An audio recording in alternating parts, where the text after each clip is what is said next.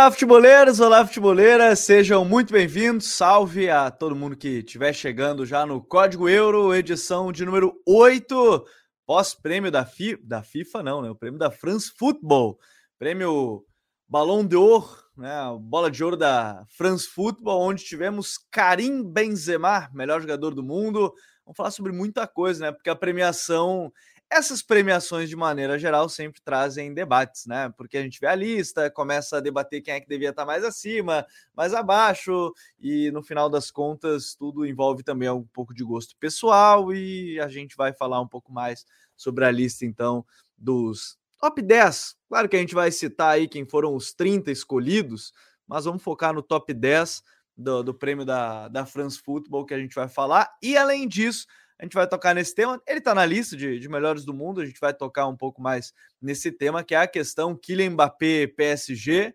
Florentino Pérez, inclusive, deu uma entrevista hoje lá no, na festa de gala, disse que prefere nem ler as notícias, que tem um futuro incrível com, com o Rodrigo e com o Vini, não está preocupado com a questão Mbappé, o Mbappé dizendo que não pediu para sair, tem muita coisa para a gente falar nessa semana aqui do Código Euro. Lembrando, nessa segunda-feira, né, porque Quarta-feira é dia de final da Copa do Brasil, jogo da volta, e a gente vai fazer um código BR logo após a decisão para falar sobre o campeão da competição. Então, vocês deixem o like, se inscrevam aqui no canal, isso é bem importante para a gente chegar ainda em mais pessoas. Aqui ao meu lado hoje, Douglas Batista, nosso produtor de conteúdo. Tudo bem, Douglas? Tudo certo? Boa noite, Gabriel. Boa noite, Renato. Boa noite, todo mundo que está vendo ao vivo ou vai ouvir a gravação via podcast e falar um pouco de mais uma lista polêmica, né? Como é toda lista de premiação é extremamente polêmica, essa tem algumas, muitas polêmicas. E vamos lá. É, tem muita coisa para falar dessa lista, a gente estava discutindo antes mesmo de entrar no ar.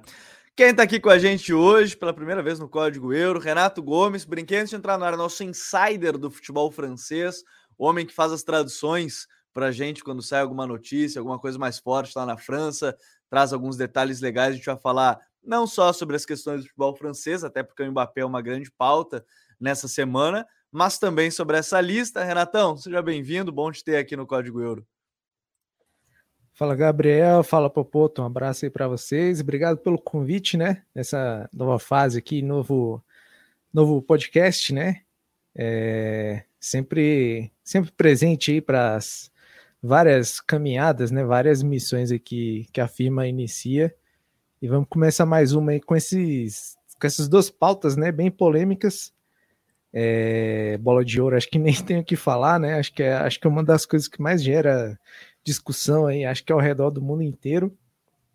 E a gente tem também a situação do Mbappé, né? Que é um assunto que também deu bastante o que falar, né?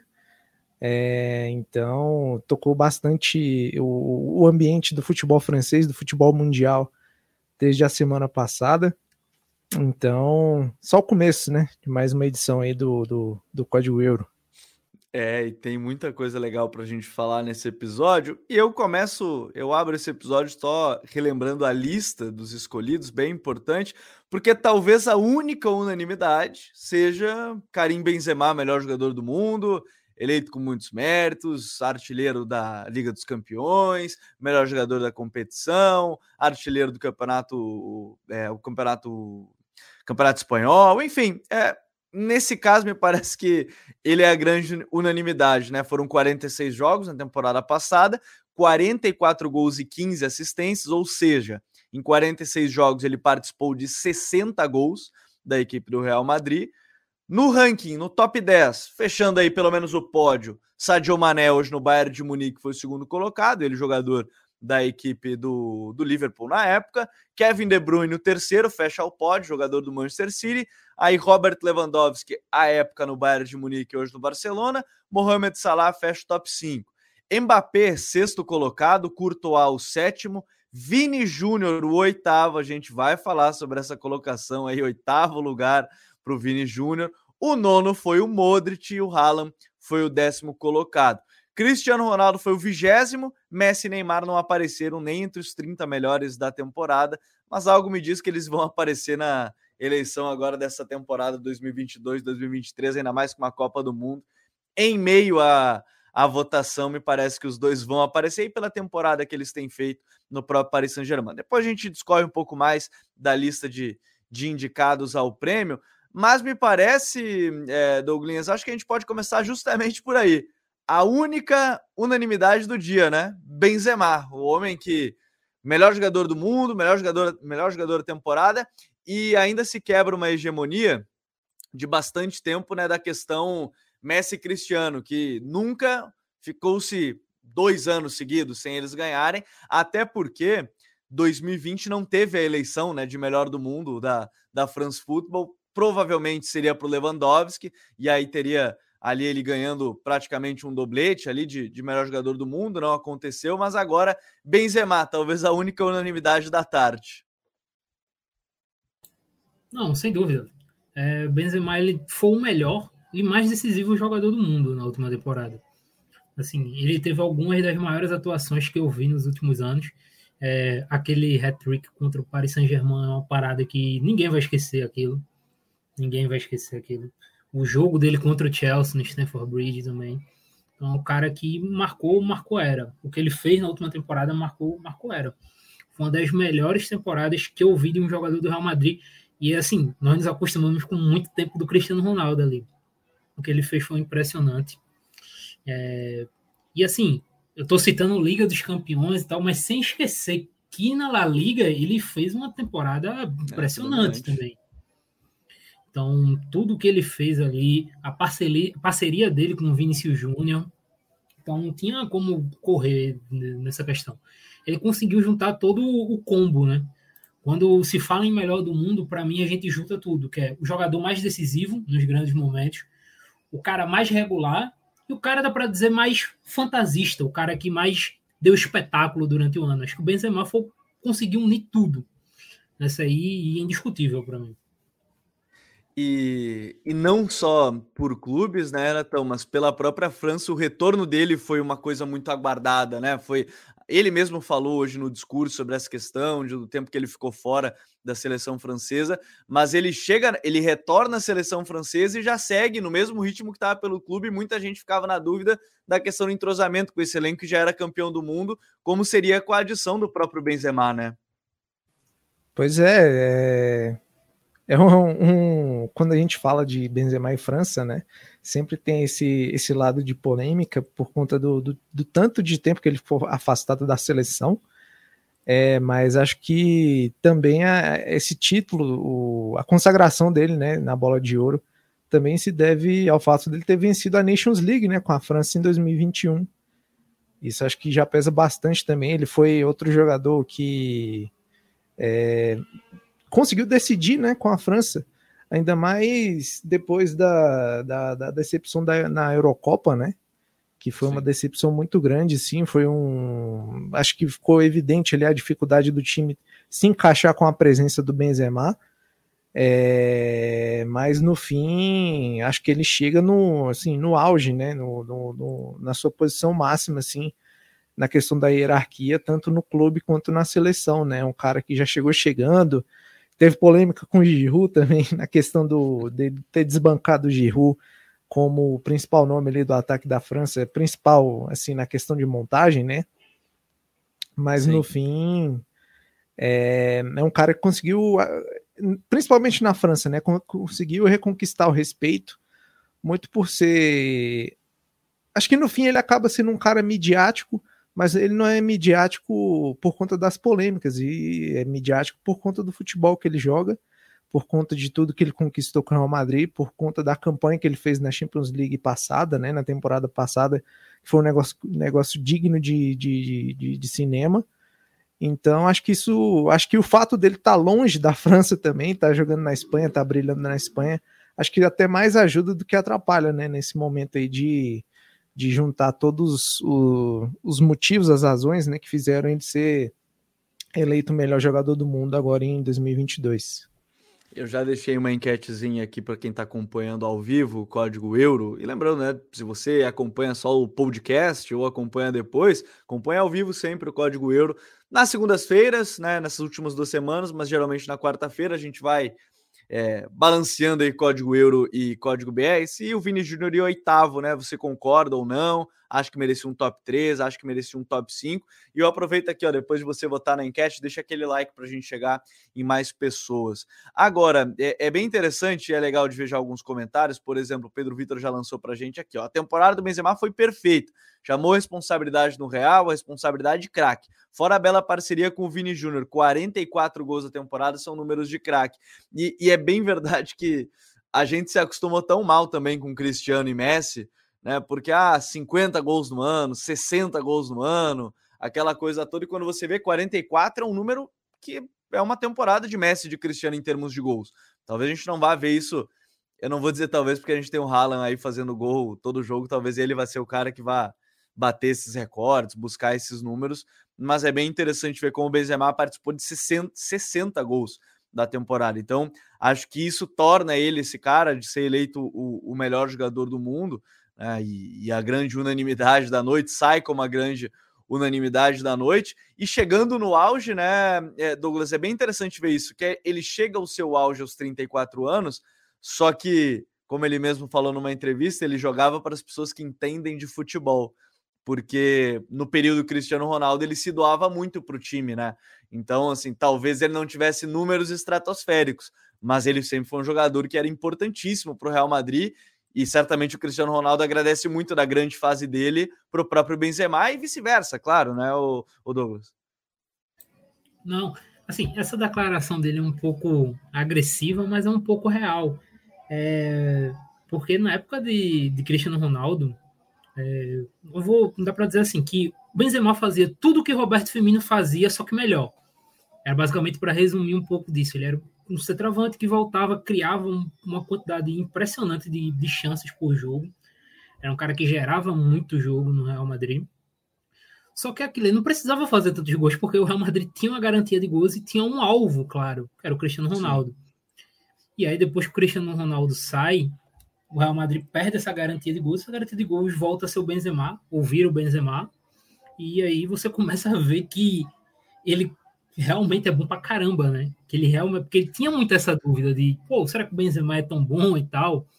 É, tinha gente aqui no Twitter do Brasil, não vou citar o nome da pessoa, que comparava ele com o saudoso Donizete Pantera, que jogou bola no Botafogo, mas...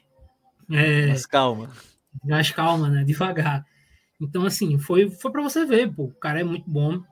E o que mais me impressiona é que ele consegue, tá, tem conseguido mesclar essa fase absurdamente artilheira com, sem perder essa essência criadora dele. Porque, como você disse, ele fez 44 gols, mas ele deu muita assistência. Ele deu muita assistência na temporada. Ele gerou muitas chances de gol. E você vê que ele consegue mesclar, você vê. Ele é realmente um fenômeno, um jogador histórico, né? É, e cada vez ah, mais certamente. batendo recordes. E cada vez mais batendo recordes, né? Porque até se a gente for parar para pensar, o Benzema, ele passou muito tempo sem fazer, sem ter, digamos assim, essa responsabilidade de fazer tantos gols, e ele já é o segundo maior artilheiro da história do Real Madrid. Então, ele basicamente começou a ter responsabilidade mesmo de fazer gols há três temporadas atrás e já está nesse nível. Então, fala muito sobre o jogador que ele é, né?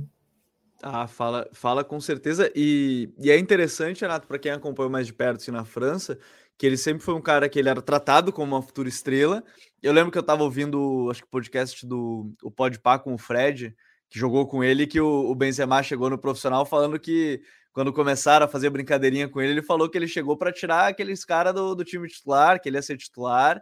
E no final dos contos foi isso que aconteceu, né? É, ele já era tratado como um futuro craque, e, e até naquela época eu não lembro bem, mas ele era. Não sei se ele era exatamente um 9 mais de área, um meia mais criativo, mas ele foi juntando essas duas características na carreira dele, né? Exatamente, essa história aí que você falou do Fred no Podpah é muito repetida pelos outros caras do Lyon que eram dessa geração, né? É, acho que o próprio Gouvu, o atacante que também foi da seleção francesa e tal, falou que essa, essa fala do Benzema aconteceu, acho que foi no, no quando pega o jogador lá no. Quando ele sobe da, da base profissional. Sim, primeira entrevista, pra, aquela coisa. É, o, tipo o trote, o trote, né? Ah. Pegaram ele para fazer o trote e ele falou que ia tomar o lugar dos caras que eram titulares, pô. Simples assim. o cara meio que chegou botando moral, só que não foi essa moral de marra, tá ligado?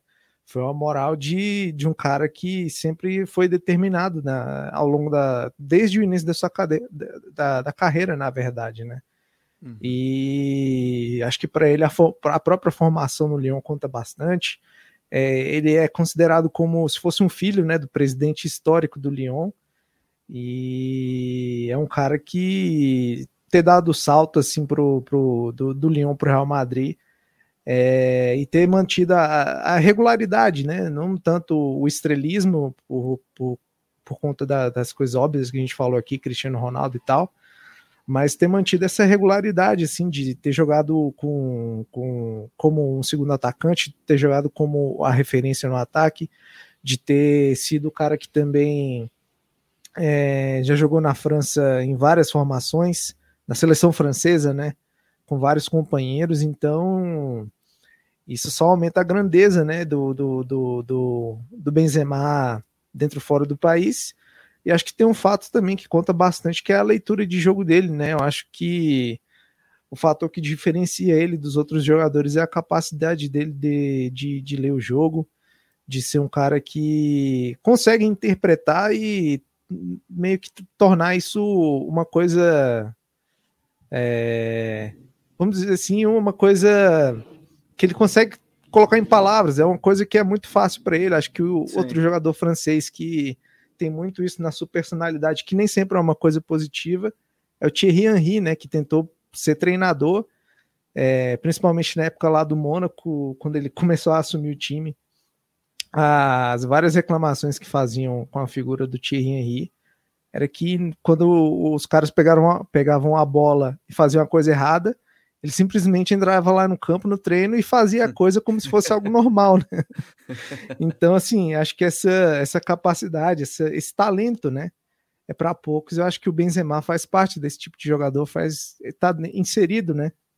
Nessa categoria. Eu... Claro que tem esse, esse quê de trabalho, de dedicação, de respeito a, a, ao contexto que ele está inserido, né? Que envolve toda, todo o tamanho do Real Madrid mas também tem essa parte de talento aí que é inegável que a gente está acompanhando de, com mais frequência nesses últimos dois, três anos aí. Acho que o maior problema do super craque, o cara que foi muito bom jogador quando vira treinador, é essa. É, é quando você vê alguém da sua própria posição fazendo algo que você achava muito simples, não, não entrar em campo, como deu o Renato essa, é, essa boa lembrança aí do Henri treinador, porque o Henri falando é, é fantástico. Todas as entrevistas do Henri são muito boas né, falando sobre o jogo, conversando com outros jogadores, sempre muito legais. A gente postou uma mais recente no nosso perfil no Instagram, né, no Futre FC, dele falando sobre como a gente não valoriza os jogadores que, entre aspas, fazem o simples, né, que só se valoriza é, quando você vê o cara dando uma bicicleta, um voleio, mas não consegue elogiar o cara quando ele dá aquele lançamento de 60 metros, que tem que ser uma bola perfeita, de uma altura certa para chegar no pé do cara. E, e, é bem legal ver o Henri falando sobre tudo isso. Mas, enfim, Karim Benzema agora até já entra nesse hall de brigar. Não sei se ele entra, mas me parece que sim, Renato, que é. Já as comparações já são há bastante tempo. Num primeiro momento, é, de maneira até preconceituosa, no sentido de ah, é só porque ele é argelino, né? no caso, ele é francês, que tem descendência argelina, né? E, e, quando tinha o fracasso dele, ele era o argelino, quando ele ganhava alguma coisa, ele era o francês, isso acontece com vários jogadores, infelizmente, é, imigrantes. É, é, a questão do tamanho dele no futebol francês, Renatão. Como é que você sente isso pro francês? Porque a comparação dele que se tinha com o Zidane era muito grande, né? Ah, mesma ascendência, o cara ali que jogava, o Zidane até mais recuado, mas era um cara muito cerebral jogando ele já entra nesse hall de principais jogadores da história do futebol francês. Claro que a gente tem um Platini, por exemplo, na lista, mas ele entra nesse, nesse top 3 ou até brigando para ser primeiro nessa lista de jogadores da história da França? Olha, eu acho que fica meio complicado encaixar ele nesse hall aí de, de grandes jogadores, porque a contribuição dele para o futebol francês não foi algo assim uhum. linear, né? E ele não participou também de uma grande geração como foi o Zidane, né? Então acho que acho que principalmente esse aspecto aí, junto com o passado dele, um pouco controverso, é, pesa na, na, discussão um pouco, um pouco contra, né? mas o fato dele ter sido o, o, o, quinto francês da história, né, a conquistar a bola de ouro depois do Zidane, inclusive, eu acho que, que meio que torna. Não sei se perdão é a palavra certa, né? Mas acho que o, o, o povo francês começa a respeitar o Benzema pelo jogador que ele é, pela figura que, que ele conseguiu desenvolver nos últimos anos, né? É, depois de todas as polêmicas que ele se envolveu, não só da polêmica com, com o Valbuena, mas a polêmica quando, de quando ele se envolveu com, com, com uma garota de programa que era menor de idade, é, a própria polêmica envolvendo o hino nacional da França. Então, sim, que ele não então, cantava, né, a Marcelise. Sim, sim. E essa, essas, essas confusões, né, começaram a acontecer justamente no período em que a França passava meio que por um processo de detox, né, com Didier Deschamps. Então, é, acho que para colocar ele nesse, nessa figura de top 3 ou top 2, acho que ainda está um pouquinho distante, mas sem dúvida nenhuma, ele vai ser uma inspiração para muitas gerações. É, vai ser vai ser o cara. Ele conseguiu, né? Retomar esse, esse respeito que meio que tinha, tinha se apagado aí com, com todas essas polêmicas ao longo da, da, da do tempo, né? Mas no fim, é, eu acho que ele consegue se tornar um atacante que vai ficar muito, muito tempo no imaginário das pessoas, né? Como um grande atacante. É, ainda mais nesse estereótipo aí meio Zidane, né? De ser um cara que tem esse toque de bola sutil, elegante, Sim. de ser esse cara refinado, acima, acima da média realmente na questão técnica.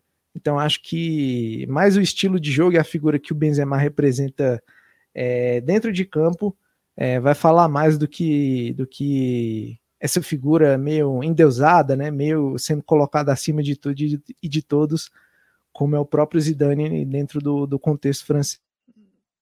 É, ele mesmo falou que se inspira muito no Zidane e no Ronaldo, né? São as duas grandes inspirações do, do Benzema. E como outra curiosidade, para quem viu o look dele, que ele estava no estilo Benzema, homenagem ao Tupac, né? Que é o grande é a grande referência dele na música também. Fez ali aquele tinha mais um detalhe na gola da, da camisa e tal, bem bonitão. Ela tava, tava no estilo o Benzema. Agora, o jogador mais velho a conquistar, inclusive, o prêmio de melhor jogador do mundo pela France Football. Vou aproveitar aqui pegar uma pergunta, Douglas, antes de eu entrar na pauta Vini Júnior, e vocês podem ir participando da enquete se vocês acham que o Vini Júnior era para ser o oitavo, tá bom para ele, merecia um top 5, merecia um top 3, que é a questão do peso da Champions. Eu acho que é sempre uma, uma pergunta válida, porque o Lucas até botou assim: ó, qual o peso que vocês atribuem ao título da Champions para esse prêmio? Se o vencedor tivesse sido Liverpool, estaríamos falando do Mané agora?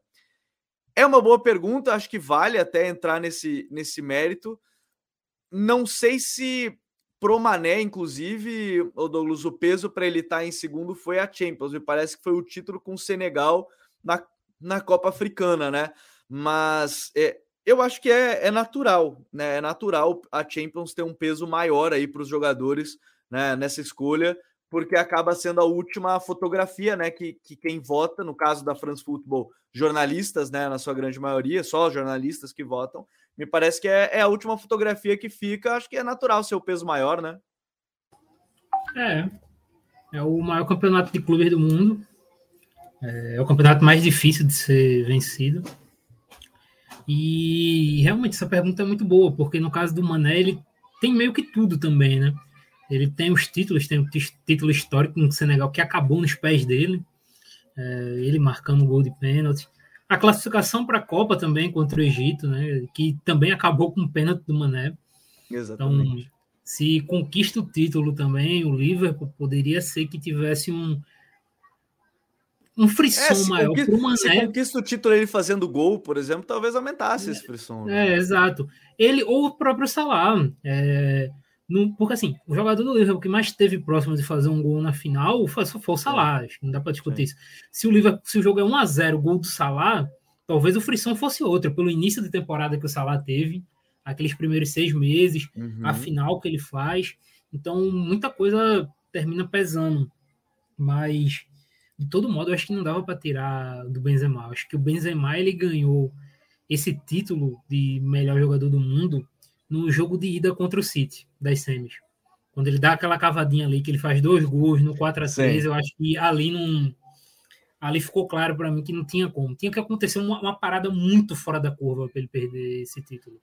Até porque naquele período ele já era até já era bem artilheiro do Campeonato Espanhol, o Real Madrid estava tranquilo no Campeonato Espanhol, aproveitou muito, além de ter jogado muito bem, aproveitou muito a fase ruim de Barcelona, de, de Atlético de Madrid na temporada e, e, e nadou abraçadas tranquilamente na, na La Liga, mas obviamente me parece que tem um peso, é, é, natural, e claro que em ano de Copa, e por isso que mudaram também né, a questão da eleição para o ano da temporada e não o ano de 2022, acho que ficou mais fácil para votação de entender que é a temporada, o ano de Copa Agora, a próxima votação provavelmente vai ter uma interferência muito grande da Copa agora de 2022 no Catar, né? mesmo que seja eleito só em outubro. O, o jogador foi campeão do mundo, é, dependendo da seleção, né? É, dependendo de como for, me parece que vai ter vai ter essa vantagem. Mas vamos entrar na pauta que é importante, Douglas. Vini Júnior, o pessoal estava votando aqui, estava dando uma olhada, e praticamente 50% das pessoas acham que não era é, oitavo lugar para ele, né? Ele ficou em oitavo no prêmio da bola de ouro. Para ele, no mínimo, um top 5. Lembrando, top 5 da bola de ouro dessa temporada: Karim Benzema, que a gente já tratou como uma unanimidade. Mané como segundo, Kevin De Bruyne em terceiro, Lewandowski o quarto, Salah o quinto, Mbappé sexto, Courtois sétimo e o Vini Júnior em oitavo. Qual era o lugar ideal aí pro, pro, pro Vini nessa eleição, hein, hein? Porque eu acho que é até difícil talvez seja difícil mensurar, e o pessoal pode ir comentando aqui o que, que acha, se acha que o Vini merecia um top 3, pode comentar, que eu vou ler todos os comentários aqui que vocês mandarem sobre, sobre a questão do Vini, mas eu acho difícil encontrar seis caras melhores que ele na temporada, eu acho que é discutível, eu não vou falar sete porque o primeiro é o Benzema, acho que o Benzema foi o melhor, então eu vou colocar seis, é, eu particularmente acho que se duvidar ele merecia pegar um top 3, mas talvez eu esteja sendo muito é, patriota e dizer que é não, é o, é o Vini, tem que ser o top 3. Eu queria saber de ti. O Vini, o oitavo lugar, ficou abaixo do que se esperava pela temporada que ele fez? O Vinícius ele tem que ser top 5. Isso é, é uma certeza que eu tenho. É, o, o top 5 para mim que chegou mais próximo da, da minha realidade do que eu analisei da temporada foi um top 5 porque foi vazado hoje de manhã, que a, a lista era Benzema, né? Lewandowski, né? era Benzema, Lewandowski, Mané, Salah e Vinícius. É, foi o top 5 mais próximo do que eu, do que eu imaginei para essa última temporada. Ainda tem uma diferença que no meu top 5 não teria o Lewandowski, teria o De Bruyne. É, e aí, Sim. depois do Benzema, a gente embaralharia aí quem seria o, o top 5. Joga para cima. É. É, top 5. É, e, e, assim, né? Eu acho que o, o, top 5 me parece o mais claro talvez um pouquinho mais a gente possa forçar pelo gol do título da Champions, mas o top 5 seria merecidíssimo para ele, né? Não, total. E porque também contrastou duas coisas, porque teve o um crescimento absurdo dele com o Real Madrid na Champions e não e na La Liga, e também coincidiu com ele assumindo a responsabilidade na seleção. O Vinícius ele não vinha sendo convocado, inclusive, voltou a ser convocado, assumiu um papel muito grande, principalmente naquele jogo contra a Argentina, né, que o Neymar não joga porque está suspenso. Então o Vinícius ele começa a ganhar responsabilidade dentro da própria seleção. Sim. Então eu acho que ele deveria entrar nesse top 5. Eu acho que é loucura você encontrar seis jogadores melhores que ele na última temporada. Ó, deixem o like e comentem aí pra gente onde é que vocês colocariam o Vini Júnior nessa lista. Renato, é, até dentro dessa questão do Vini, é, para mim tem outro jogador que talvez pudesse estar um pouquinho acima, ele deve ter ficado meio chateado, que é o Mbappé, que vai ser uma pauta daqui a pouquinho, mas não sei o que te parece, o Vini merecia uma colocação melhor, se, se aí tá de bom, bom tamanho, próxima temporada, essa temporada ele já começou muito bem, né? Então quem sabe a próxima temporada já seja aí top 5 para cima, dependendo de como for o Real Madrid nas competições. Vini Júnior em oitavo para ti, acha que é, podia um pouquinho mais para ele? Podia, sem dúvida nenhuma, né? É... Até falando um pouco desse, desse contexto de Mbappé e tal, a gente teve aquela confusão um tempo atrás com Benzema e Vinícius Júnior. Mais naquele... uma, é, mais uma que o Benzema... Só que essa é... só a gente aqui no Brasil ficou brabo, né? É, aquele flagra lá que fizeram com, com, com ele falando com os companheiros no, no, no corredor do, da entrada pro, pro gramado do, do estádio, acho que era do Santiago Bernabéu. No jogo contra lá. o Chelsea, é no jogo contra o Chelsea que eles foram eliminados. E assim, é... deixa entender, né, que, que, que o Vinícius Júnior era um jogador que é, parecia que corria mais que, as pé, que mais que o jogo, né, um pouco acelerado e tal. Passava essa sensação de que ele tinha dificuldades, né, para se adaptar ao contexto do Real Madrid, mas no fim se tornou um grande, acho que não sei se dá para falar exatamente é, coadjuvante, né? Porque acho que é desmerecer o Vinícius Júnior da mesma forma que esse oitavo lugar desmereceu. Mas na, na própria questão de hierarquia, né? Talvez ele seja aí o, o segundo, terceiro jogador mais importante do Real Madrid nos últimos tempos, né? Mais Sim. recentemente, assim, na questão de criação de jogadas, na questão da, da, da, forma como ele se encaixou no esquema do time e na forma como o repertório dele de, de, de jogadas, de criação vai aumentando, né? É, o próprio Popoto aí falou muito bem nessa situação que vai além do Real Madrid, que é na situação da seleção, né? Acho que o Tite teve que quebrar muita cabeça ali para considerar é, meio que deslocar o Neymar e colocar o Vinícius Júnior como titular, e definir essa ideia, né? De Sim. ter o Vinícius Júnior ele como o jogador absoluto ali no setor esquerdo, né? Mas isso também acontece por, por, por puro mérito, né, do jogador. É um jogador que tá caminhando aí para se tornar uma das grandes referências aí ofensivas do, dos próximos anos, né? Então, acho que, sem dúvida nenhuma, se a gente for até, até pegar outros nomes, né, que estão ali ao redor, um pouco acima do Vinícius Júnior, pelo que ele tem feito, pelo papel que ele tem desempenhado no Real Madrid. É, própria questão social, se a gente for comparar um pouquinho com o Mané, é um cara que também faz sua parte aí fora do, do, do, do campo, né? Então, se a gente for pegar o conjunto todo, eu acho que merecia mais que o oitavo lugar, sem dúvida nenhuma. Mas acho que isso com o tempo vai ser, vai ser é, consertado aí, porque talento ele tem de sobra, acho que importância, né? É, dentro do Real Madrid na seleção dele só aumenta, é, justamente porque ele está jogando muita bola. Então, é, acho que só acho que o tempo aí vai consertar esse oitavo lugar aí para colocar ele numa numa colocação melhor. É, assim, início de temporada dele já tá sendo muito bom, até porque o Benzema lesionou no início da temporada, ele acabou já carregando um pouco mais o, o, o time.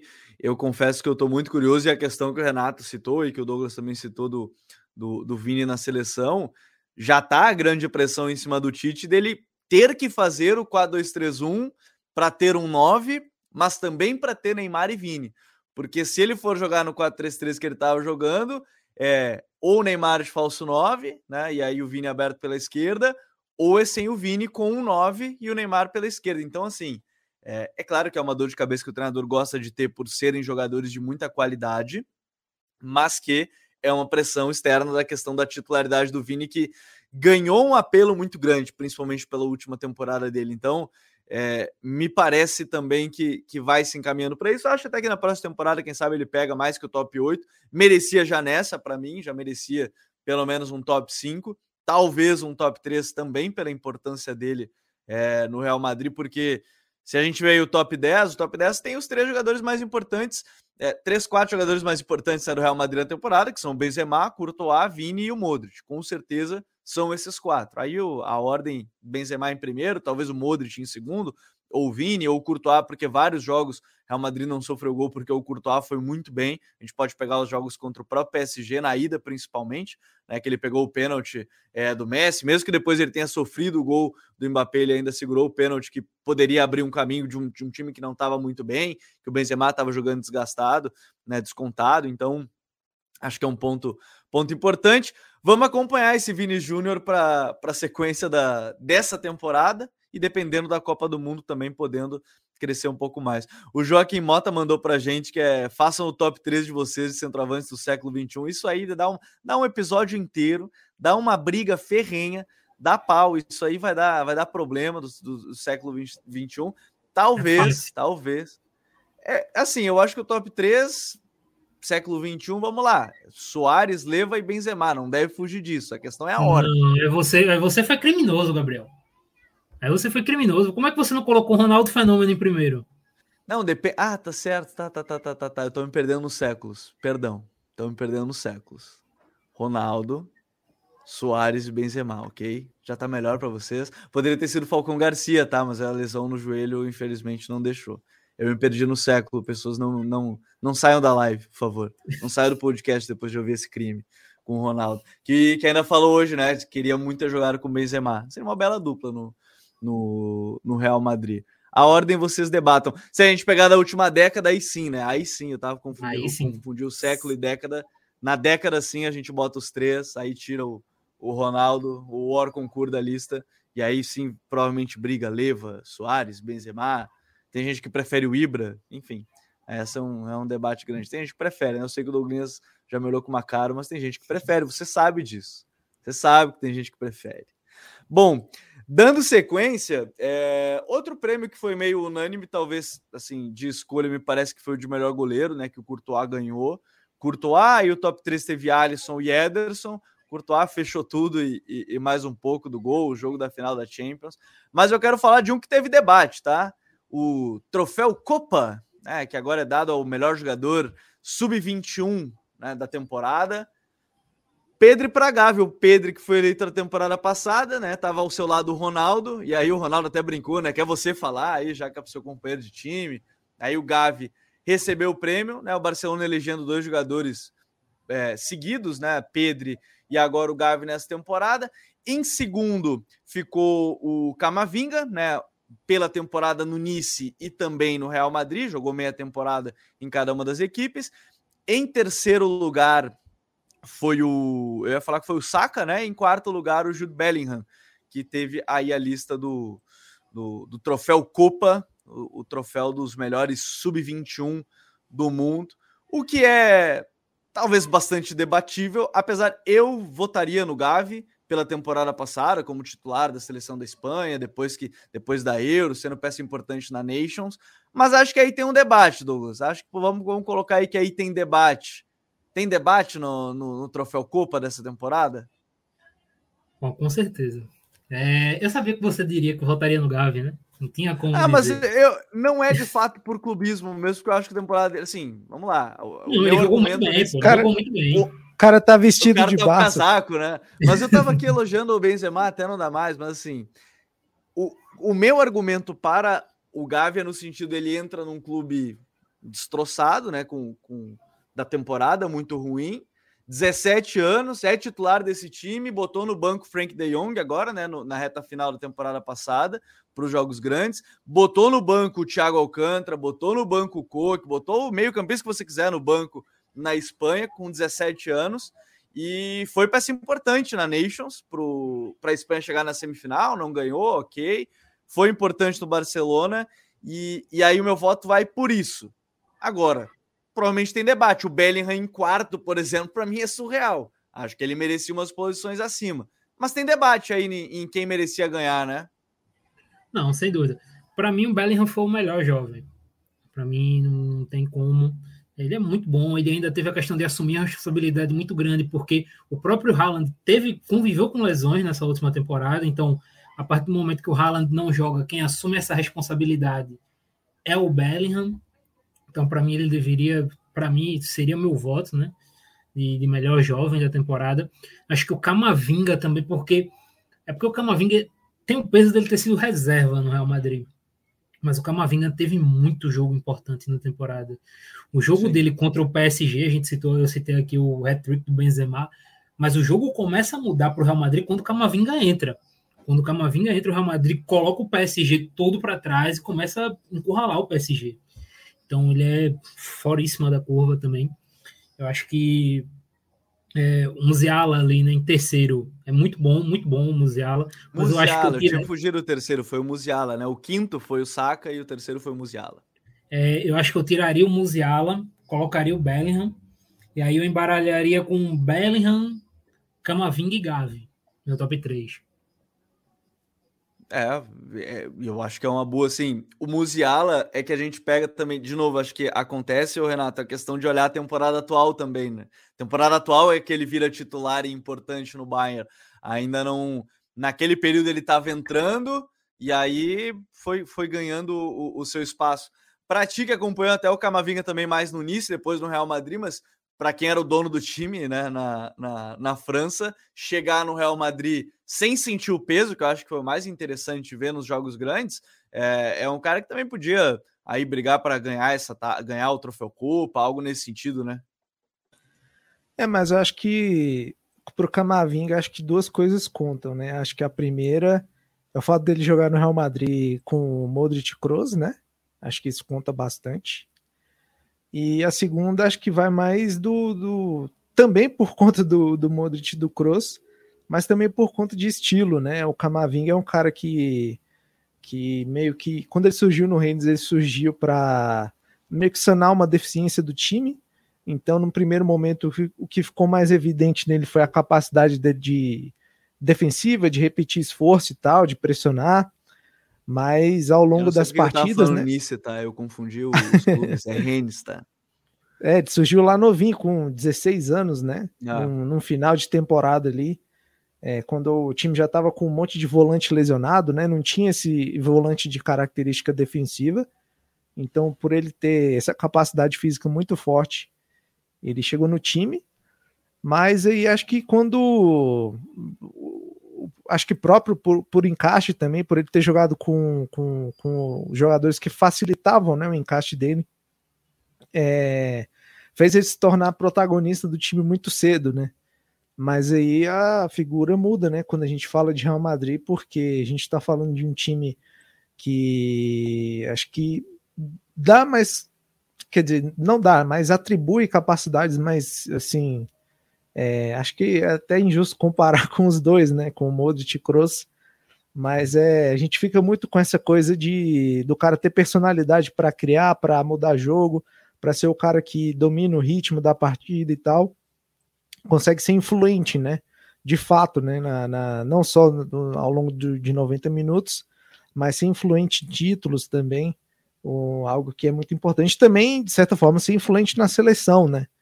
É, então acho que isso ainda pesa um pouquinho contra o, o Camavinga, mas também acho que é questão de tempo, né? Até ele conseguir se encaixar ali de vez como um titular no meio-campo do Real Madrid, acho que isso só vai acontecer quando um dos dois saírem ou se aposentarem, né?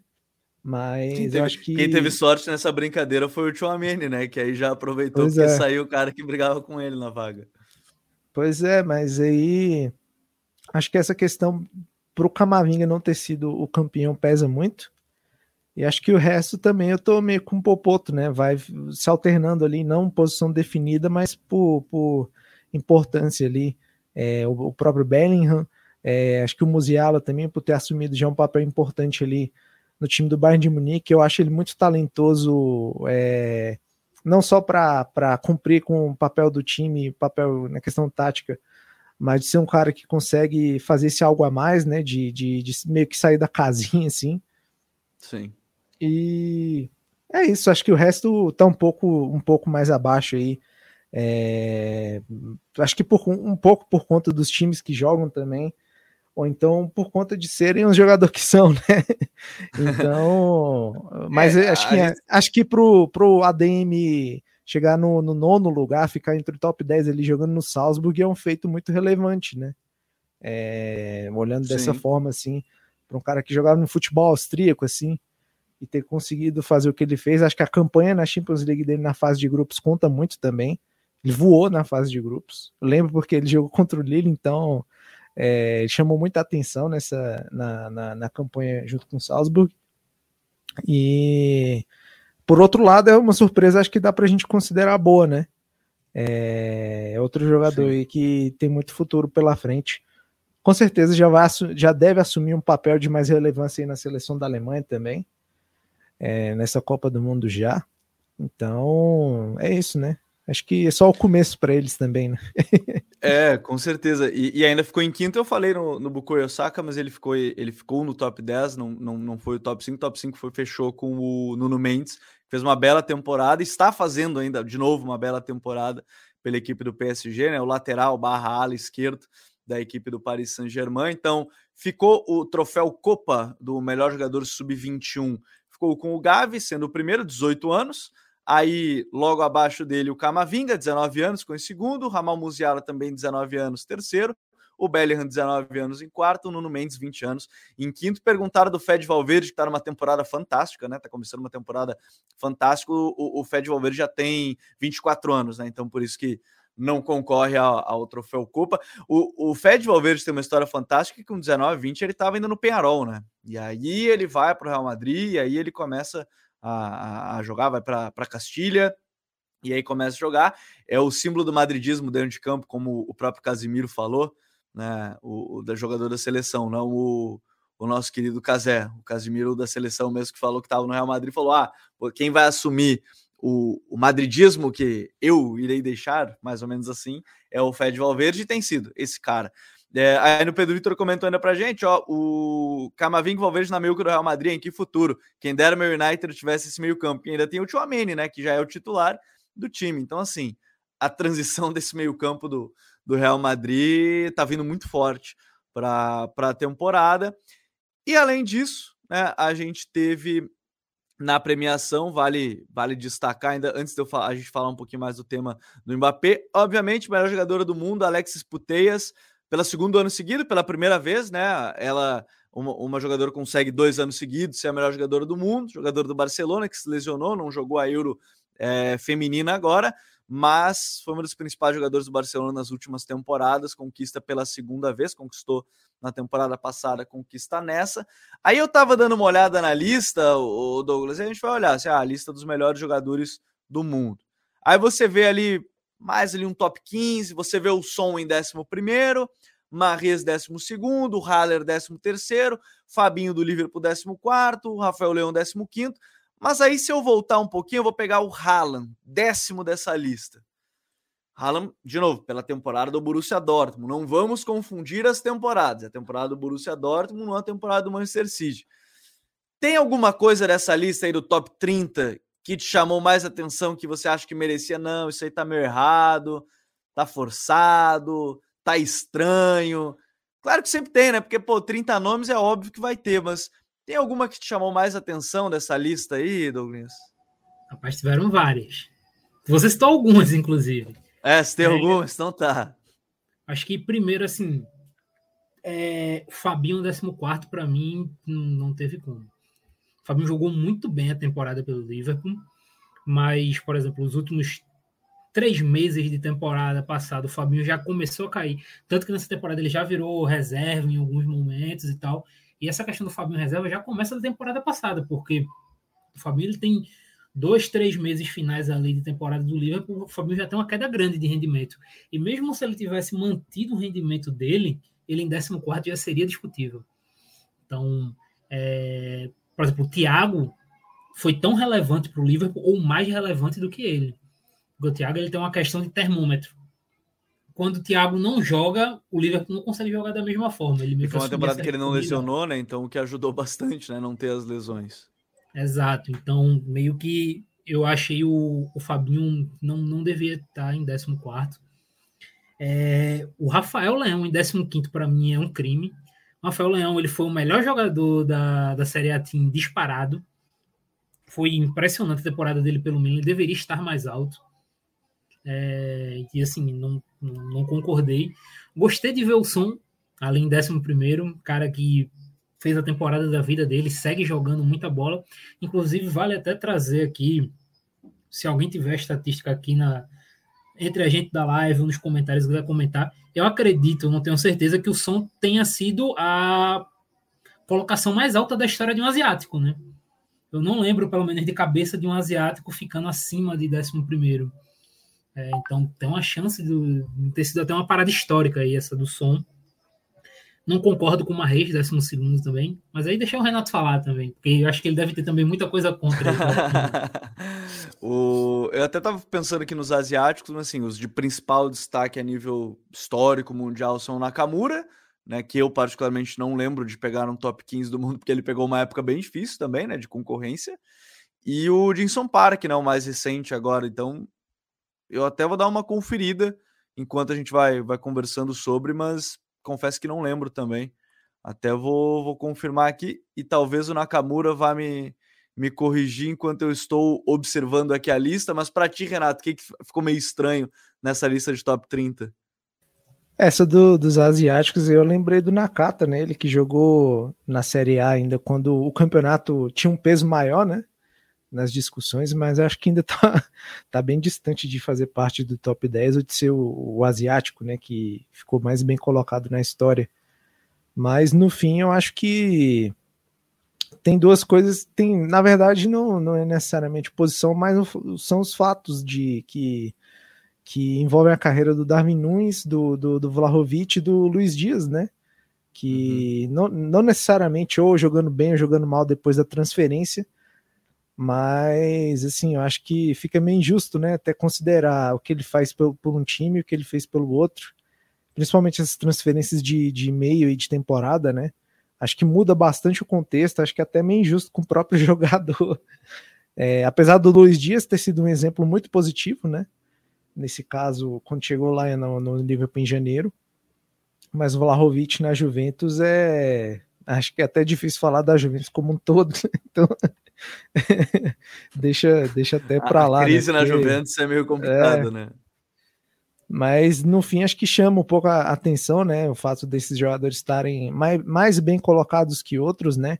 Acho que o Kane, por exemplo, poderia, poderia estar mais bem colocado que o Vlahovic é por tudo que o Kane representa e por todo o futebol que ele joga, né? É, eu acho que, de certa forma, não existe Kane sem, sem som e som sem Kane, né? É só a, a, a, dupla mais, acho que mais relevante, falando de dupla de ataque, né? De, de, de, de dupla mesmo, uma das mais relevantes da Europa aí nos últimos anos. Mas no fim, acho que é isso, né? Talvez, sei lá, é, acho que vendo a, a lista. Ter, aqui, a gente vai ter que cavar nossa vaga. A gente vai ter que cavar nossa vaga na France Football, Renato, para botar também, né? Porque a gente quer, quer participar dessa pois é. votação. É. é, tô esperando sair a lista para a gente ver os absurdos, né? Sempre aqueles meio. Os votos meio esquisitos, né? De, sei lá, das federações assim mais exóticas, né? Quando a gente fala de futebol. É, é sempre... no prêmio da FIFA é o mais legal, né? No The Best é sempre muito é. bom. Acho que a gente pode, com, cer com certeza, né? A gente vai ter uma surpresa ou outra aí quando a gente tiver a lista. Acho que sai no sábado, né? Deixa eu ver. É, no sábado, sai no sábado a lista. Se eu receber, né, antes é, a lista no, no, no, nos documentos aí, eu passo para a galera para a gente continuar o debate. É, isso vale, vale bastante. Até brincaram no chat aqui o, o Sol Tsubasa, que deve ter sido Tsubasa Ozora do, do anime Super Campeões, que deve ter sido melhor que o, que o som. Eu tava até confirmando, porque quase que eu caí numa fake news, porque em algum lugar estava escrito que o Nakamura tinha sido o sétimo melhor jogador do mundo em 2004. Aí eu fui olhar rapidamente, depois dei uma pesquisada também só para confirmar, mas o sétimo melhor jogador do mundo em 2004 foi o Deco. Então, não, provavelmente sim, o Som é o melhor asiático em uma premiação de melhor jogador do mundo. Bem legal isso do Som, que é provavelmente o melhor jogador asiático da história nesse momento, é, mesmo com toda a importância que teve na Nakamura, mas jogando na liga escocesa, né, com o Celtic, então assim, jogando um, um pequeno período no espanhol, jogando Livorno, mas acho que sim, o Som jogando numa Premier League provavelmente vai. Claro que tem o Disson Park em termos de tamanho, pelos títulos, né, que conquistou, mas talvez em termos de qualidade técnica, aí sim a gente possa colocar o, o som nessa, nessa lista. E aí, e... eu acho. Só, diga, diga. Só para completar rapidinho, estou dando uma olhada aqui nos melhores jogadores asiáticos né, de cada ano. E tem uma diferença muito grande né, entre o primeiro e o segundo nome. O primeiro dos últimos, um, acho que cinco anos foi o Som, e depois o segundo colocado foi, sei lá, Asmun, que é o iraniano, o atacante iraniano, Sim. o Afif, que é o, o, o Qatari, é o Hazeb, que é o do Frankfurt, então tem uma distância né, muito grande é, entre o primeiro e o segundo. Acho que essa disparidade fica mais do que evidente.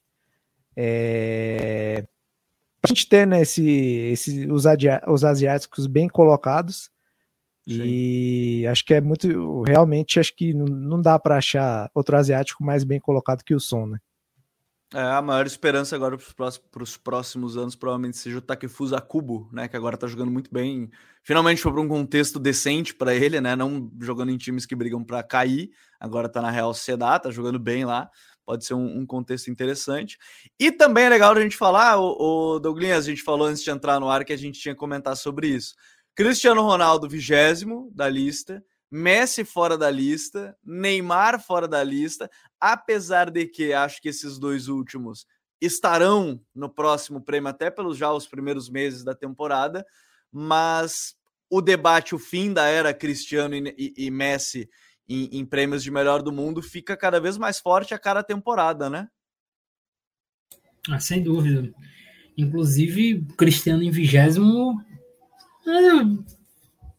É discutível. Outra da situação. Fala, bem... fala, pode falar. Não, assim, que tu quer falar. É... O Cristiano ficou na frente do Kane, cara. E o Kane fez uma temporada melhor que o Cristiano. Falando em bola jogada, o Kane jogou mais bola. A reta Sim. final de Premier League do Kane é uma insanidade. Assim, de janeiro para cá, o que o Kane jogou, o que complicou o Kane para ele não estar mais alto na bola de ouro foi que os três primeiros meses de temporada do, do Tottenham, ali entre agosto, setembro até novembro, o Kane foi muito mal. O Kane foi muito mal. Ele começou a crescer em dezembro. Aí eu acho que pode ser algo que pese mas ele jogou mais, ele fez uma temporada melhor que o Cristiano Ronaldo. Deveria estar na frente. Talvez outros jogadores também. O Cristiano, ele é, fez uma temporada muito abaixo, é, coletivo e individualmente. Ele fez alguns gols importantes, mas assim, os gols importantes dele no Manchester United foram muito mais na chegada, né? Que tem aquela explosão que ele pega uma sequência de jogos fazendo gol Sim, os próprios jogos de Champions, né? Para classificação do time. exato, mas assim, a, o segundo semestre do Cristiano Ronaldo não é bom. Então, é, eu achei que não, não, não colocaria ele não, além no vigésimo não. Colocaria mais baixo. Essa temporada que talvez, dependendo se mantiver, a gente não sabe se ele não vai sair em janeiro, né? Se fala muito lá na Inglaterra que ele vai sair em janeiro. A questão é para que clube, quem pagaria? Tem que ser o um clube de Champions. Se um clube de Champions não vai querer se, assim, não é desestruturar a palavra, senão vamos entender muito errado mas é que quando você contrata o Cristiano, você contrata um jogador que você tem que jogar para ele. Um clube que chega no mata-mata talvez não queira fazer isso em meio à temporada, não sei. Mas para quem está acompanhando de perto agora o próprio PSG, a gente vai encaixar nessas duas, nessa pauta, inclusive, é, Neymar e Messi fora da, da temporada passada, porque de fato me parece que o Mbappé carregou o time em 90% da temporada, né, Renato? Mas para essa temporada, para a próxima, a gente já começa a imaginar e vislumbrar os dois voltando a uma lista, né? Pois é, eu acho que acho que a gente tem definitivamente uma mudança aí de, de, de estilo, né? Principalmente envolvendo o Messi, né? Por conta do Sim. contexto do PSG, principalmente. Não vai ser mais um jogador que acho que vai estar tá envolvido é, em questão de números, né? De gols, principalmente. Não é um cara que vai participar, participar tanto mais da, da finalização de jogadas Consequentemente, isso vai afetar é, as marcas dele envolvendo gols. Apesar dele ser, acho que na questão de estatística, ele é o cara que mais chuta na Ligue 1, então tem um fator de azar aí que conta bastante. Na temporada passada, ele foi o cara que acho que acertou mais a trave. Isso conta bastante também. É, ele não e... fazia, ele não estava fazendo gol de falta, que ele acertava todas na trave, né? Acertou pois agora é. contra o Olympique também, né? Isso não quer dizer que ele está jogando mal, né? Mas tem um fator de azar e que pesa para para pesar que, que afeta os números e acho que isso pesa bastante na né, discussão com outros nomes, ainda mais considerando o Benzema que fez não sei quantos tantos de gols aí na temporada, o próprio Mbappé, né, que foi pela primeira vez na história, inclusive, foi o cara que foi artilheiro e garçom do, do campeonato francês. Então acho que nessa questão de números vai pesar bastante. E envolvendo o Neymar, acho que vai mais pela questão física, né? né pela questão da continuidade e da regularidade para ele estar tá em campo, né? Porque a gente sabe que quando ele está em campo, sempre alguma coisa vai acontecer, né? Na questão de, de assistência, passe, de ser um cara que consegue ser influente para o time. Mas acho que nessa temporada, pela primeira vez em muito tempo, a gente tem uma confiança física que a gente não tinha é, em cima da figura do Neymar. Acho que isso vai pesar bastante, né? É, porque títulos, acho que com o PSG de uma forma ou outra eles vão vir. É, tem a questão da própria Champions, né, também, que é, acho que é o grande X da questão aí, se o time vai e conseguir chegar... E o peso chegar... da Copa, né, para eles pois é. agora é. também, né. É, acho que o encaixe na própria seleção, é, acho que o encaixe de cada um desses aí, é, até citando o próprio Mbappé também já está bem estabelecido, né? Ao contrário do clube. Então tem que ver, né? Tem que ver como é que vai ser a regularidade de cada um é, eu acho, mas acho que pensando em Messi muito acima, assim, voltando, sei lá, a ser um cara que vai participar, sei lá, do top 5, top 3, eu acho que é muito difícil. Não por, por, por ter menos nível ou outra coisa, mas por conta do contexto e pelo que ele está fazendo em campo atualmente, né? É, mas também eu acho que vai ser depois de muito tempo, acho que com esses caras voltando a produzir, é, voltando a jogar bem futebol, né? Vai ser difícil ver eles longe de uma lista, assim, pelo menos no top 30, top 40, assim. É, top 40 já estou exagerando, né? top 20, né? top 20 eu acho que já está uma boa colocação aí para eles figurarem, para eles fazerem parte é, desse, desse contexto aí de bola de ouro. E claro, né, que tudo vai depender da Copa do Mundo, de como vai ser a Copa do Mundo para cada um deles e como os jogadores irão voltar depois, né, da Copa do Mundo, porque tem muitos treinadores que eu tenho ouvido algumas entrevistas que estão nessa dúvida, como é que vai ser o pós-Copa, principalmente, né? Porque geralmente para a Copa o jogador vai dar 300%, 400%, né? Enfim, e agora sendo no meio de temporada, a Copa mesmo a tendência é um nível técnico até maior nesse sentido. E nesse trio, nessa dupla, tem um cara que talvez quisesse ser amigo deles dois, estar mais próximo dos dois, Anatão, que é o Mbappé. Né? Ele queria, talvez, ou pelo menos era no início, né? Mais do Neymar, depois chegou o Messi. Aí chega, é aquela coisa, né? Os melhores amigos eles estão em escolas diferentes, e aí um troca de escola e vai lá ser colega do outro, e aí deixou outro escanteado ali, aquela coisa toda. Não sei se isso deixou o Mbappé meio, meio sentido, mas a verdade é que, uh, pelo menos por todas as informações, é, é claro que o jogador vai. Me parece óbvio que o jogador vai desmentir isso quando ele vem a público depois do clássico. Ele foi lá, falou que nunca pediu para sair, mas a gente sabe que ele não vai chegar também no microfone e dizer que não, eu queria sair, quero sair, quero largar, quero ir embora aqui em janeiro. É, me parece meio.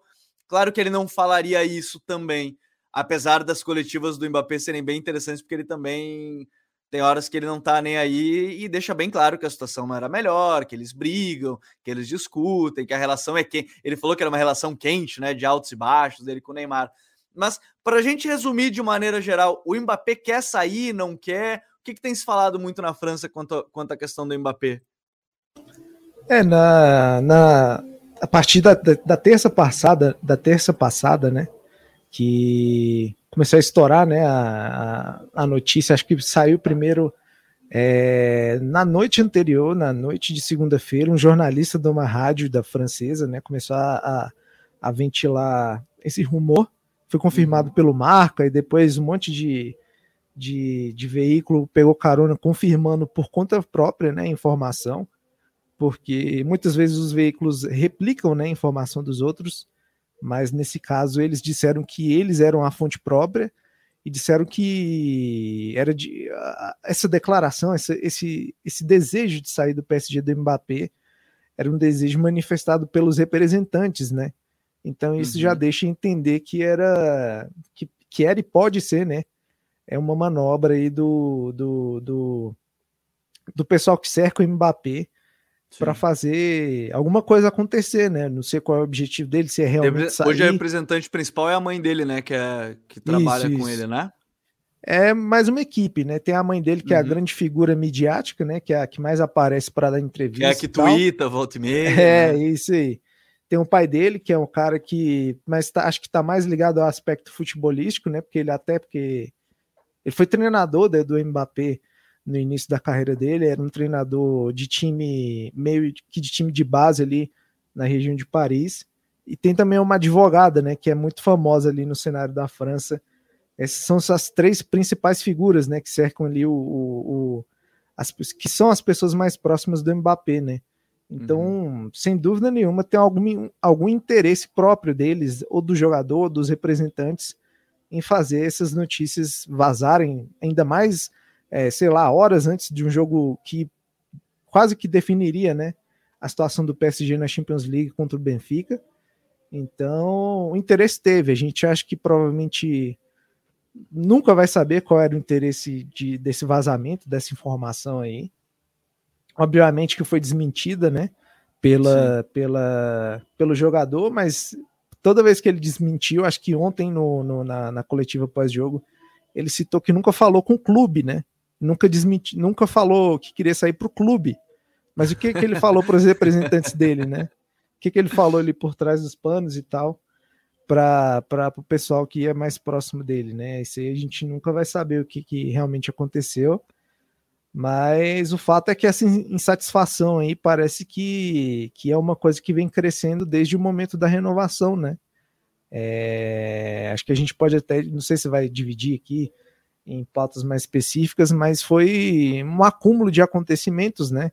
Sim. que aconteceu num PSG que sempre foi bagunçado nos bastidores. É, porque resumidamente o PSG na renovação praticamente entregou a chave do clube para o Mbappé, né? Tipo, ó, vamos renovar Sim. por isso, vamos te dar 100 milhões só de luvas para renovar o contrato, uh, vamos trazer o treinador que você quiser, e aí já começa por aí, né? Queria o Zidane, não veio o Zidane, uh, veio o Luiz Campos, que eu acho que ele queria, basicamente queria o uhum. Luiz Campos, mas o Luiz Campos não se dá bem com o presidente do PSG, né? Que representa... O Antero Henrique, que é o meio que o, o segundo diretor, o delegado do presidente para mercado de transferências, né? É Ou seja, trazem o cara assim. que é assim. para gerir o mercado, mas que não se dá bem com o outro cara é... que gere o mercado, né? Então, acho que foi na live passada ou retrasada, né, que tava o Vini e a Michelle aqui. É, acho que a Michelle citou a questão do Tuchel, né, falando que o PSG tem sempre esse lado político, que ele era mais ministro do, do time do que treinador. Então acho que uma das coisas que não mudou no PSG foi esse cenário aí de ser um time muito estável internamente. E acho que no fim isso, essa bomba né, acabou estourando aí, é, ou com os representantes ou com o próprio Mbappé. Algo que obviamente vai além de, de uma questão de posicionamento em campo, é, apesar dele ter manifestado bastante nessa essa questão. Tu é da, tu é da gangue do, do Le Gangue de pivot, o, Renato, para quem não sabe, ah. o, o Mbappé tweetou que ele estava jogando muito de pivô, centroavante pivô no PSG e na França não. Aí ele tweetou, depois apagou, né? Que ele é, é Le Gangue de pivot, agora é. lá, no, é. lá no PSG. Foram duas. Foi primeiro uma declaração né, que ele fez quando ele estava é, concentrado com a França, né?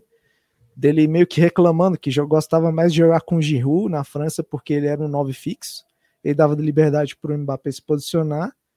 E no PSG a situação era diferente, né? Porque ele tinha que, que ser esse 9 fixo pivô, né?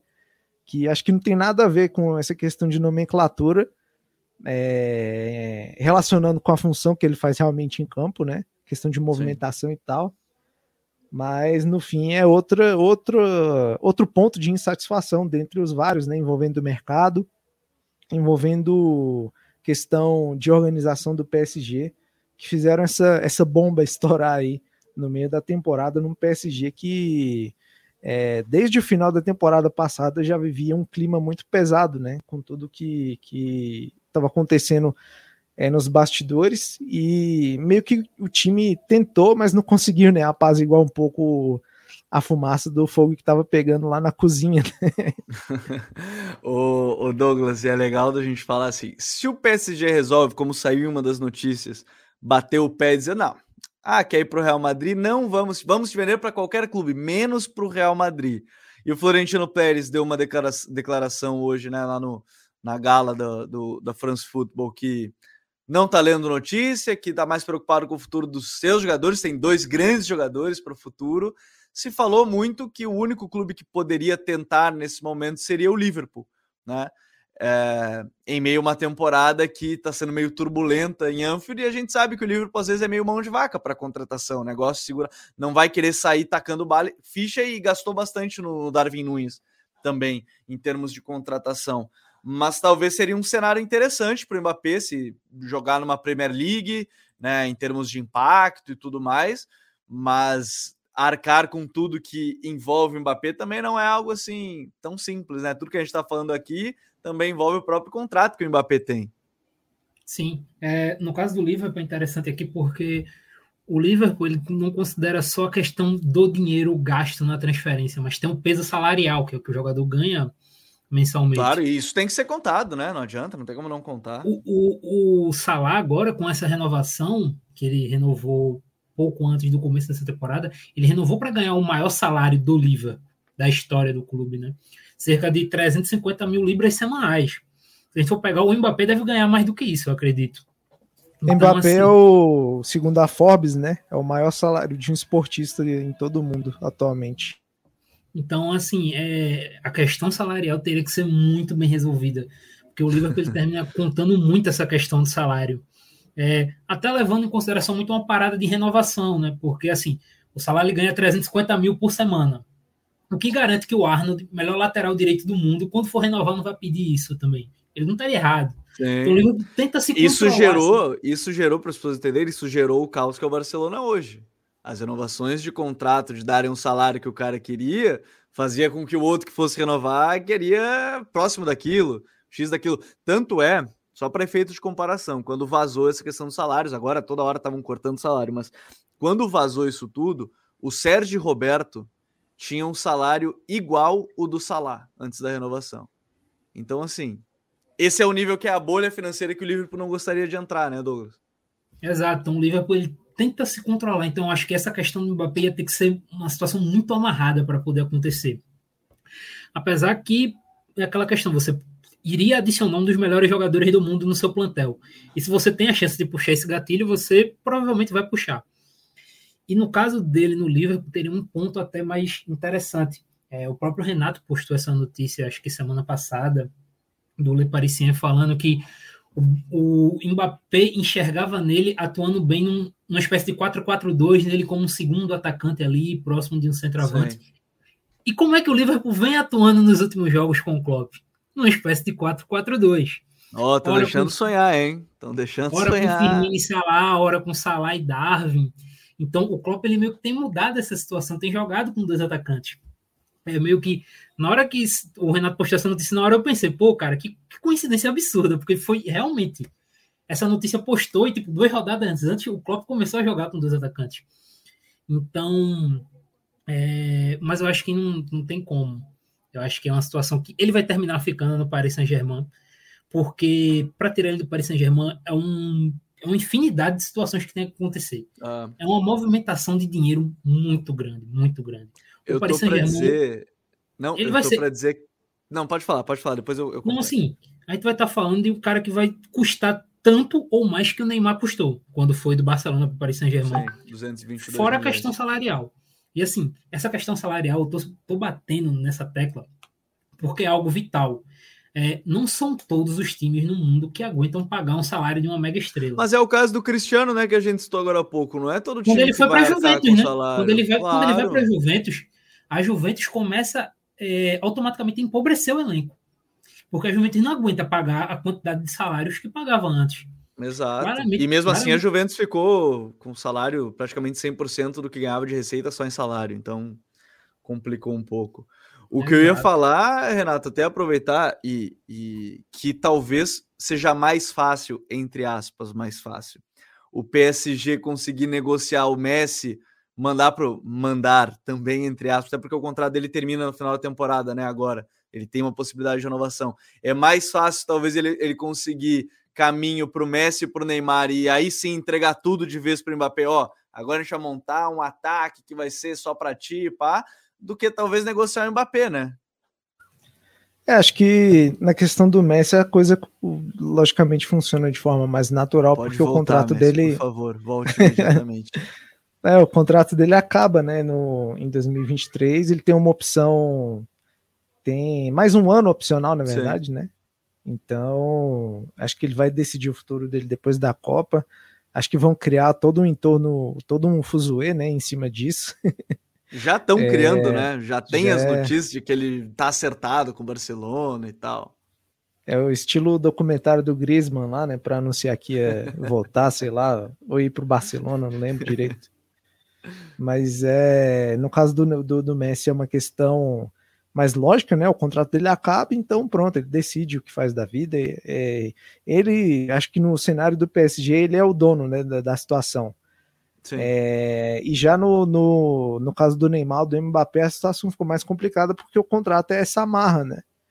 E ao contrário do que aconteceu na negociação do Neymar, é, saindo do Barcelona para o PSG, na França não existe cláusula de rescisão, né? Então, assim, hum, a gente importante. fala, a gente fala do Neymar como é a maior contrata uma das maiores ou a maior contratação do mundo, eu não lembro direito qual, qual, qual era, era maior, era maior, era maior, era maior. Mas era maior porque tinha cláusula, né? Ou se você pagasse, você conseguia liberar ele do contrato.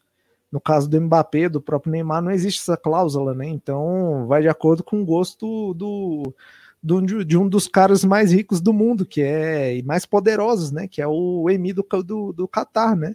Sim. Ele que, que dá meio que a palavra final, assim. E o, e o. Neymar renovou agora até 2027? 25, 25 com opção de mais um ou dois anos, eu acho. Nossa. Então é, é loucura, isso aí é loucura. É, se então... for, se, até por isso falavam, né, que é, o Qatar, né, decidiu pela liberação do Neymar, não, que, não fazia mais questão de segurar o cara, mas quem é que vai conseguir pagar, bancar o, o, Neymar hoje? pegando até exemplo no próprio Cristiano Ronaldo, né? É um custo muito alto e acho que nenhum time, sem querer falar de outro aspecto esportivo, né? Puramente financeiro, é, não dá, né? Dá, é uma coisa que não, não, é que faz sentido. Caro, né? Porque assim, se a gente parar para pensar, o que se falou na época foi o Chelsea que poderia fazer uma investida, ok. O novo dono do Chelsea talvez quisesse fazer aquela contratação de impacto, aí faria sentido, mas de maneira geral, Difícil achar um clube, né? Pois é, mas aí, aí, quando a gente fala de, de dinheiro e PSG também é uma coisa que nunca vai fazer sentido, porque atualmente eu acho que o Bernard é o, tá no top 3 de maiores salários se a gente for separar a posição de lateral esquerdo, então, e ele virou reserva, né, do time.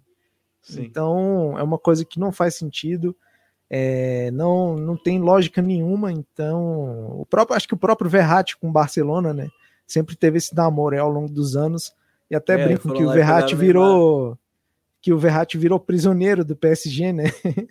Porque os caras não liberam nem nem nem com reza e renovam dando milhares e milhares de dinheiro. É, essa situação em que o Gabriel falou do Barcelona é, na questão de renovação, de o cara querer pedir mais se baseando no contrato do outro, acho que isso no PSG vai realmente é, é, é, outro nível de time, é outro nível de organização. Então, realmente, se a gente for pegar a lógica financeira, fica difícil para Liverpool, para o próprio Barcelona, que falaram que tinha interesse no Mbappé, né? É, para ele chegar ali. Essa aí eu juro que eu me empolguei por cinco minutos, depois eu lembrei que o time não tinha dinheiro. E acho que no fim o PSG teria que tomar uma decisão mais lógica, né? O que a gente pode considerar meio difícil partindo do clube contando todo o histórico recente e desde que o Qatar assumiu o time há 11 anos atrás praticamente. Então, é esperar, esperar para ver o que, que a situação vai reservar. Como eu disse, a do Messi é mais fácil porque o contrato dele acaba, a opção acho que vai muito de acordo com a vontade dele, mas envolvendo os outros dois aí, é, principalmente o Mbappé, claro, né?